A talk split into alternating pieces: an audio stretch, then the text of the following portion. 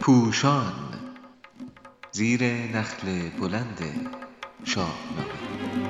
شاهنامه خانی از زبان فردوسی خردمند.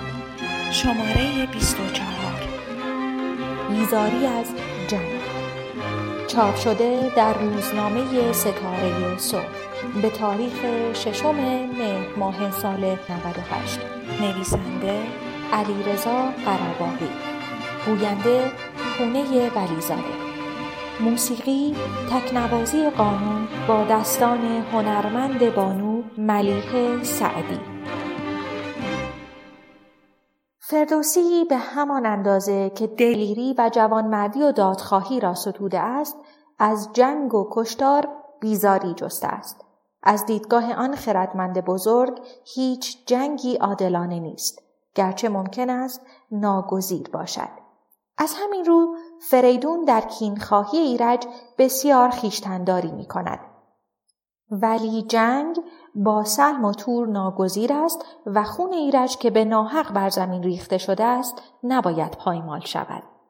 نگاه کوتاهی به گوشه ای از آمار این جنگ نشان می دهد که درگیری سخت و گسترده است. در سپاه منوچهر سیصد فیل با گردونه ها بار می کشند.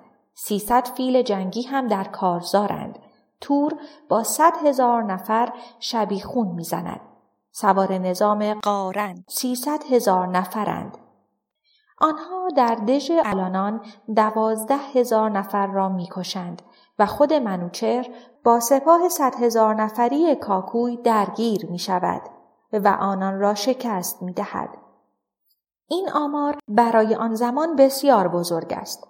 کافی است در نظر بگیریم که پیلان گردونکش در روزگاری که راهها سنگلاخ و چرخ عرابه ها و گردونه ها چوبی بود باید فرسنگ ها راه را با بار سنگین تدارکات و آزوغه سپاه یا با گنج ها و غنیمت ها می پیمودند. البته بودند کسانی که پیاپی چرخ گردونه ها را روغنکاری می کردند تا آسوده تر پیش بروند. شاید اگر بشر خودخواه نبود و پیشرفت خود را در له کردن دیگران نمی‌دید چنین نیرو و تلاش بزرگی می توانست در راه سازندگی و آباد سازی به کار رود و امروز دنیای بهتری داشتیم. گرچه واقعیت آن است که در آن روزگار جنگ برای انباشت سرمایه ناگزیر بود ولی امروز چون این توجیهی هم نیست و جنگ تنها انسانیت و انسان و جانوران و تمامی طبیعت را نابود می کند. حکیم توس در همان روزگار ناگزیر بودن جنگ ها نیز در گزارش خود هیچ واژه‌ای نمی‌گوید که بیانگر شادی از پیروزی باشد. در گزارش او انسانها کشته شدند. طبیعت زیان دیده است و جنگجویان از منش انسانی دور شدند.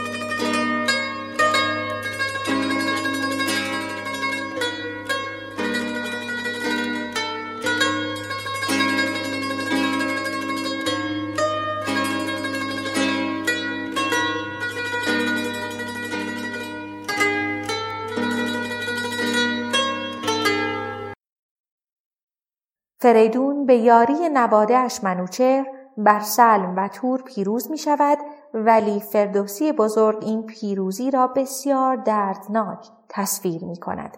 فریدون که پیشتر سر بریده ایرج را داشت اکنون از منوچهر نامه ای دریافت می کند که در آن درباره سلم و تور چنین مژده داده است. سرانچان بریدم به شمشیر کین بشستم به پولاد روی زمین منوچهر همزمان با نامه به شیروی هم دستور می دهد تا قنیمت های جنگی را نزد فریدون ببرد.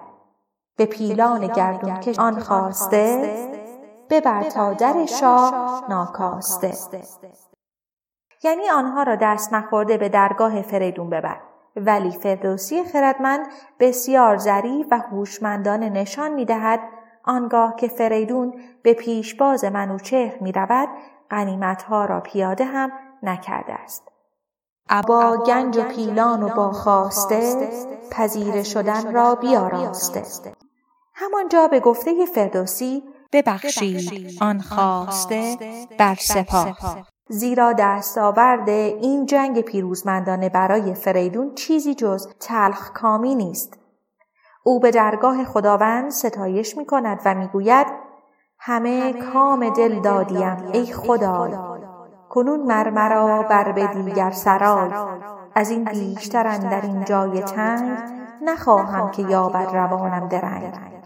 و پایان دردناک این جنگ برای فریدون آن است که تا روز گذشتن با سر بریده سفرزندش تنها میماند. کرانه گزید از بر تاج و نهاده بر خود سران سه